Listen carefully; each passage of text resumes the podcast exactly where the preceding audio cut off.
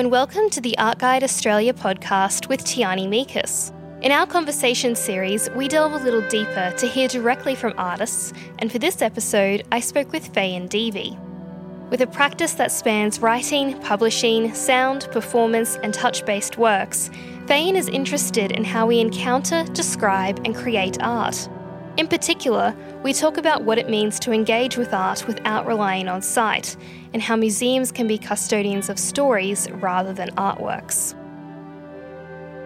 Your practice spans so many different forms and disciplines, so I wonder was there a particular discipline that you started from, or something that established the basis for everything that was to come? Ever since I was little, I've always had some kind of an art practice alongside whatever I was doing, and that ranged through writing, illustrating, painting, um, printmaking, you know, all sorts of different media.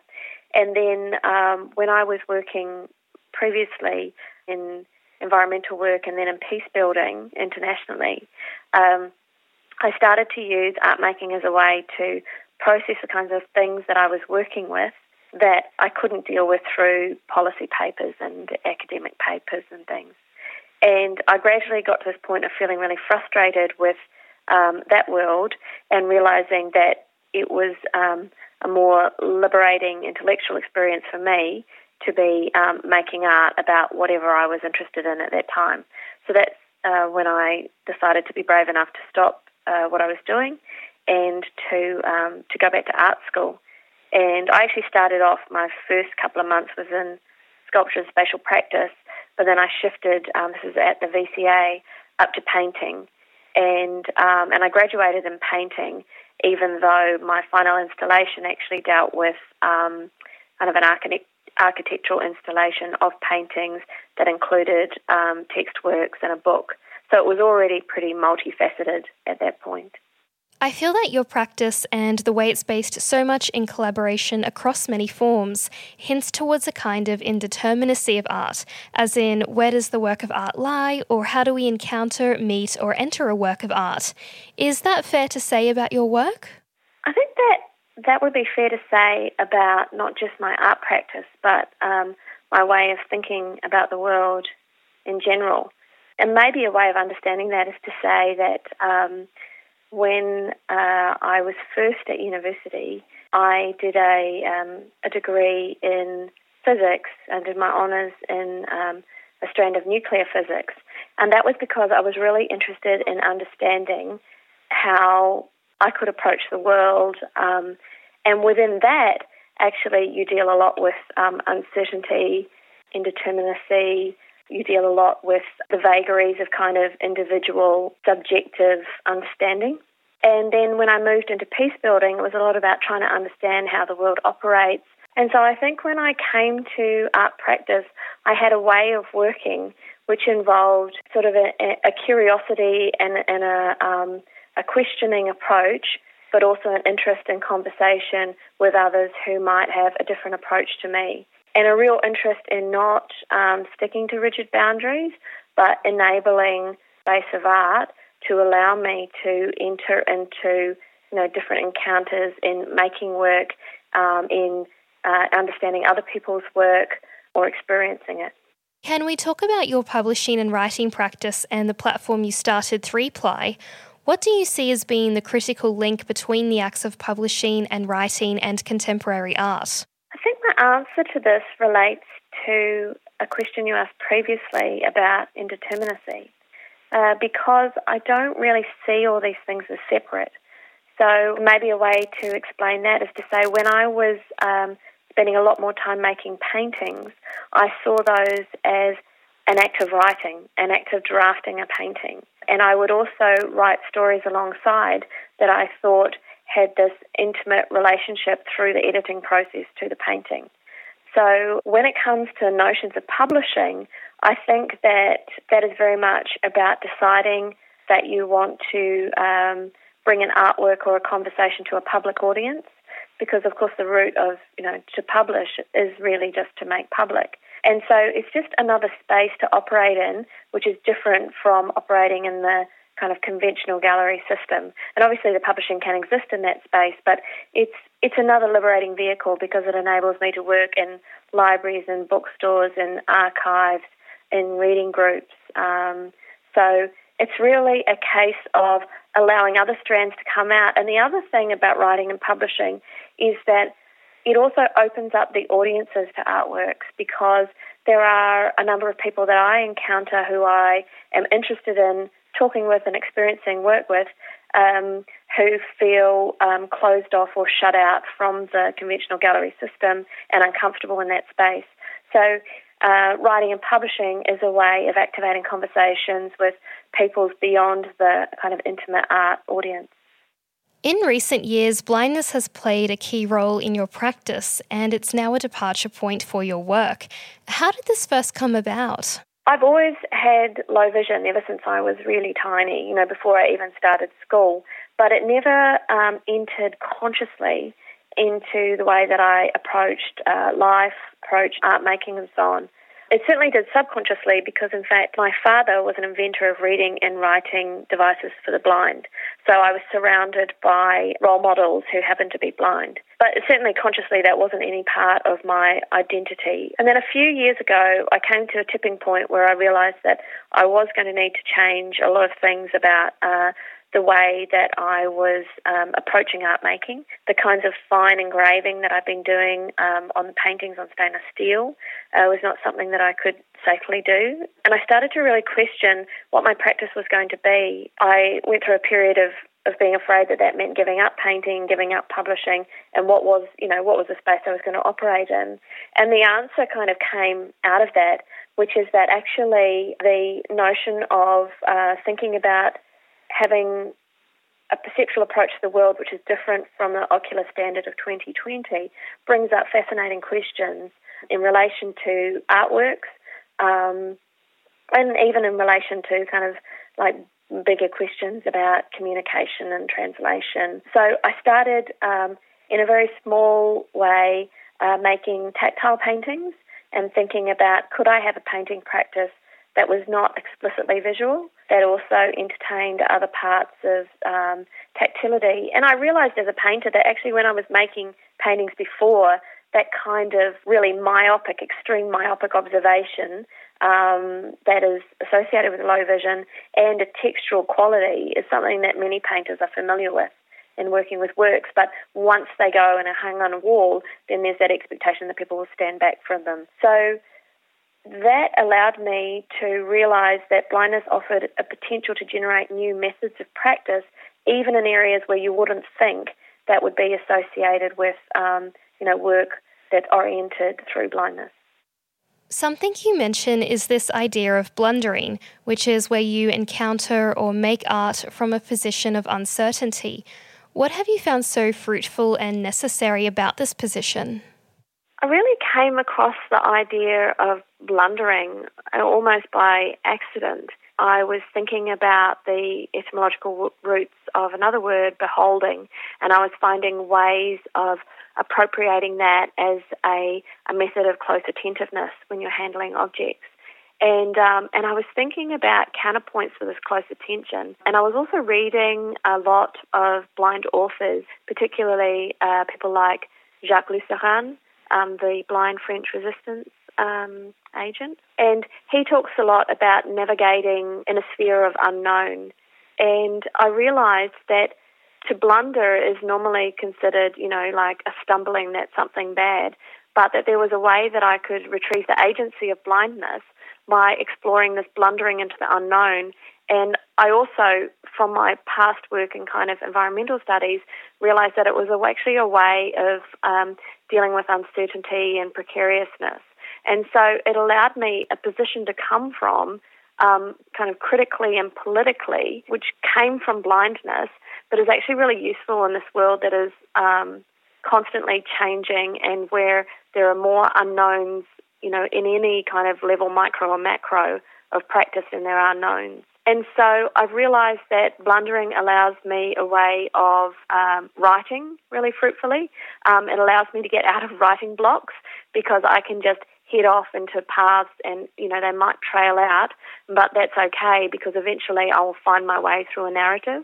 I found that blundering is useful in thinking about a gallery situation, especially because sometimes or, or always actually the bright lights in galleries really disorient me. And so blundering around a space is also a way of, can be, of navigating the space, of mapping it out, and of listening to I don't know, its acoustic properties or how artworks relate to one another. You've talked in the past about this idea of resisting the visual. So, what does it mean to resist the visual? And if you do resist it, is there something else you welcome instead? I think in the way that the art making world is set up, and really the way that the cultural world is set up, is that it's highly oculocentric. And I've also been part of that world. And so it's natural for me to approach things still through that kind of 2020 visual lens, even though that's not something that I now experience. And what I've found is that the more that I'm able to cultivate an ability to resist the visual, the more that allows other perceptual uh, possibilities. So, for example, I have been uh, starting to learn echolocation, and last year I led a group through uh, the San Francisco Museum of Modern Art, in which I led a series of meditations based on echolocation um, in order to encounter a sound work by Bill Fontana. So there's a um, there's a different perceptual attention that comes about if you can find ways to resist the visual. When I was thinking about your work, I thought of Duchamp and his non retinal art, which has so dominated the way we engage with art. And it must be interesting to you because, despite the focus on all of the non retinal aspects of art, this understanding still ultimately relies on a foremost visual engagement. Yeah, I think that that is a really uh, a perceptive point that you've made, and it's something that I come across increasingly the more that I move to an extreme variation of relationship to sight versus the normative standard. Um, and it's also something that I realize more and more as I seek out collaborations with people who also have different relationships to blindness. I think that the art making system, even though there's been this vast philosophical critique and artistic interventions over time in relationship to non retinal art, um, is still so structurally embedded in a um, in a visual point of view that it's very difficult for people to step outside of that, and that's where I have um, uh, these opportunities and possibilities because it becomes impossible with, for me to relate to the world in that way, and therefore it becomes more obvious where works that are coming from a non-retinal position actually um, are intended for a 2020 cultural audience. One of the projects that I'm working on at the moment, which is really exciting, is a collaboration with American artist Jen Bervin, and um, she invited me to join her residency project with the Search for Extraterrestrial Intelligence. That's where we're imagining kind of ways of thinking and communicating with beings that are completely different from the normative human. And I think one of the things that I can bring to that is that it's an easier position for me to come from because um, the visual is not a way that I predominantly uh, relate to the world. That reminds me of one work you did with Georgina Kleege that invited people to touch as part of the work. And you found people with a visual impairment engaged more so than other people. And later you wrote that rather than dispelling tactile apprehension, your approach perversely devolved into spectatorship of the blind. How do you grapple with this, and how do you prompt people to enter unfamiliar encounters with artworks? Yeah, that was an important moment for me because it was accepting that it's not enough just to make work um, that invites touch without some kinds of ways of ushering audiences into this different form of behaviour, which I'm not just allowing but encouraging and wanting in a gallery space. Um, and it's led to a few different things.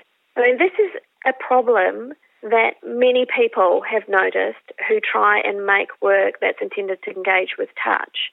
Smithson to the to the European painters who engage with kind of um, you know fabric and, and movement of the body in relation to painting, through to many of my collaborators. So it's not an unusual situation; it's a very common one. And I think one of the things that is interesting to do is also to think of scores for audiences that um, also help to um, guide but not be didactic about how they are invited to encounter a gallery space. So, an example of this would be um, a work that I did with Shelley Lasica and Brian Phillips at the Ian Potter uh, last year, uh, where as part of it, um, we had a score for ascending a staircase that involved, you know, stepping, tilting, listening, and it was laid out in a kind of poetic form so that it wasn't, um, you know, somebody saying this is what you must do, but it allowed an invitation that I think you need to make if you want people not to act the way that they've been indoctrinated to act in a gallery. Talking about that idea of invitation, at one point you created works on paper called touchable paintings, and people actually refused to touch these or were embarrassed to. What is it about the sense of touch that makes us think it's permissible in private but too embarrassing or too intimate in public? I think that actually can be traced back to the early 1800s when they were introducing codes of behaviour in museums, in schools, and in other um, places where there was an explicit effort to control the dirty masses and to control the natives. Um, you know, they wanted to have people up off the floor. They wanted them in chairs. In a gallery, you were told to stand back, um, to learn taste, sully the work. And that was a major shift because before then, the galleries were just for the nobles and they could go around handling and fondling and licking and biting whatever work they wanted. In fact, and sometimes they would ask to be given a work to take home. So there was this major shift when they opened up the gallery to the public and I had um, a fascinating day in London, uh, I think it was last year, um, looking at the archives in the British Library uh, from the Select Committee museums around the time where they were talking about opening up the gallery uh, to the commoners and what that would mean in terms of touch of the paintings. One of the other things is that it's um, it actually isn't also historically, but you know, privately behind the scenes, curators touch works all the time. Um, conservators touch works. and it happens, but it's just it's so transgressive that people uh, there's like a conspiracy to act as if it doesn't happen. You very recently undertaken a summer residency at Blindside with artist Katie West. I understand that the two of you are interested in embodied readings and archives. What did you learn or discover throughout your residency? Well, the Museum Incognita is a project that um, Katie and I formally launched last year, but we've been working towards for over a year now since we realised that we had this interest in decolonising uh, museum spaces and exhibition practices. Um, her coming from her identity as a Yindjibarndi woman and me coming from blindness. And so the summer residency has actually been an opportunity for us to reflect on the projects that we've had so far, which is, has included things like um, archiving an ephemeral performance by Cecilia Vicuña, Chilean poet artist, um, who did a Keening to the Frogs performance on the banks of the dam that is in Muckleford, uh, in the property where I live. Um, and we presented that work in San Francisco, but it's never been shown here in Australia. So it was an opportunity to try and um, um, exhibit that here, and it's also bringing it back to country in a way. So we've also had an opportunity to reflect back on our experience in Belgrade last year and on the uh, the kinds of text that we came out with on our approach to walking the landscape. Um, and the third thing that we've done is a new project, which is that we went um, up to Boort Lake, um, which is also Dja country, there, we went on a tour of uh, sites around the lake, which includes um, an incredible number of scar trees, ovens that were used over thousands of years. There's important burial sites there. There's also the burial site um, for the um, body parts that were returned from Melbourne Museum and the University of Melbourne and other such places um, to country. We investigated those kinds of uh, neglected histories and concealed histories um, around Boort. and we're bringing that back into the gallery for our exhibition. Um, so it's really been a chance for us to indulge in conversation about how you can archive ephemeral practices, how you can archive through bodies, through movement, through dance, um, through walking landscapes. Um, and to try and have an alternative to the kind of the notion of the museum as the collection of objects rather than a museum that's a carrier of stories and a custodian for those stories. And does this connect with another work you have coming up called Museum Incognita Beechworth, which is taking place at HM Prison in Beechworth? Well, part of our summer residency was conversations around that, although that's not going to be part of the exhibition tonight. Um, one of the things that I did was uh, go on a research trip for an exhibition um, that's taking place next month. And I was trying to think, what is my relationship to this prison? And I found out about um, a man in Beechworth called Blind Tommy, who lived there uh, for many years until he was in his 90s, and he walked around ca- town apparently with a with a cane that he fashioned himself, and he sold uh, cabbages um, to the community.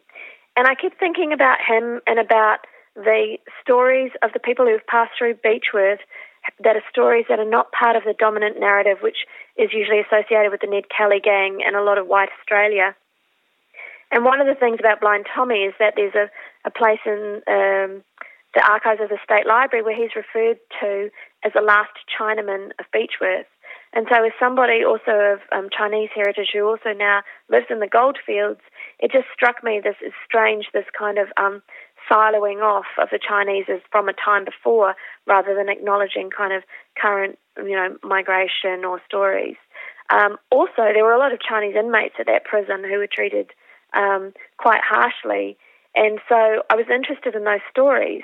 So I went there, you know, and thinking about this um, this cabbage but while I was there, I found out that there were other stories and histories that revolve around the cabbage. So um, there used to be a market garden. The prisoners grew uh, vegetables in, including these cabbages, because their diet was so poor. And then they would sell those out to the community to try and um, improve the kinds of food that they were eating. So um, the more that Katie and I talked, we were seeing the cabbage as a way of both um, researching history, um, reactivating it, but also not just those historical stories, but thinking about how um, the relationships between plants, people, and place can nurture one another. At the moment, your collaboration with musician and sound artist Brian Phillips has been included in the regional touring show scene Voices. It's an audio essay of sorts. Can you explain the piece that you've created? So, our idea there was that um, we would create an audio description by encountering the works ourselves. So, Brian and I travelled uh, to Horsham, which is the first incarnation of this exhibition, which is going to travel around Australia. And we spent time um, outside the gallery, kind of sensing what is the place like and recording our thoughts. We spent time walking through the show. Um, and one of the things I was interested in was an idea of myopic observation, so that really extreme, extreme close looking. What does that um, give a reading of the artworks? We engaged in conversation about our differing reactions, and we had some quite strong political reactions within the space, um, which is going to be included within this audio essay. And then the other thing that we did is that we invited um, people who um, have blindness or low vision from the community around Horsham, and some people travelled for quite a long way actually, um, to join with us in the afternoon. And we guided um, a walkthrough and an encounter with the artworks with them. And some of their reflections and comments are also going to be included in this audio essay. Um, and I'm excited about it for a few different reasons. One is that the installation of the works is obviously going to change as this moves from regional gallery to regional gallery. And so we're describing one um, kind of choreography of the exhibition, which is actually going to be different in those other spaces. So the way the audio essay has been created, it's um, suggesting to people a way to walk through an exhibition that's going to be totally different. Um, so that's one thing. And the second thing is this playing with this idea of really myopic close readings. Um, and the third thing um, is asking people with blindness to actually describe works rather than always being, you know, shunted to the side and having a sighted person translate them. To me, that really gets to something in your work, which is this interest in the translation of knowledge and experiences and what ideas and descriptions we value and how they're interpreted and passed on. Was this in your mind when you were working with Brian? Well, actually, one of the first ways I started thinking about how I could transfigure audio description as a creative medium was via translation. Um, and then the more that I got into translation theories and Diderot's theories of translation, um, I started to think about vibration.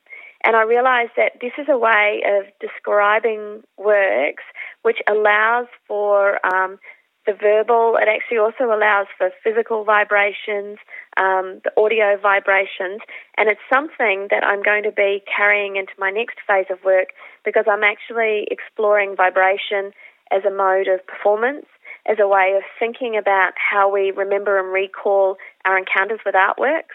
Um, and as part of this, I'm going to be working with a series of collaborators, some of whom I've worked with for a while, um, like Brian Phillips um, and Shelley Lasica, but others who are completely new to me, um, including Anna Seymour, who's a deaf dancer, um, and we'll be exploring some uh, really fascinating stories that come from uh, cave paintings and um, the language in cave paintings that may have been an early form of sign language and which was also tactile.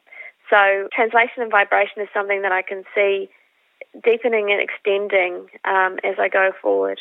I think most artists, after a period of time, have a thread that weaves sometimes quite imperceptibly through their work.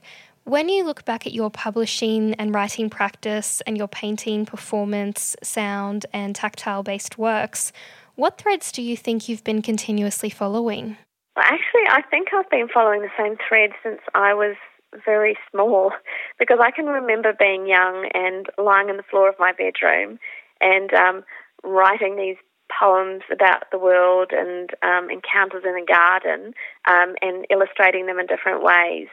And I think from that point on, and kind of crystallizing within my art practice, has been this um, interest in curiosity about um, how we encounter the world, about how we understand it, about how we talk about it, about how we remember it. Um, that can be thought about through text, through um, recollection, through making and not kind of segregated silos of activity. And that was artist Fayen d'Evie discussing her practice and her most recent exhibitions. We hope you've enjoyed this podcast and remember to keep in touch with Art Guide online or pick up a copy of the print edition to keep up to date with art related news, articles, and previews from around Australia.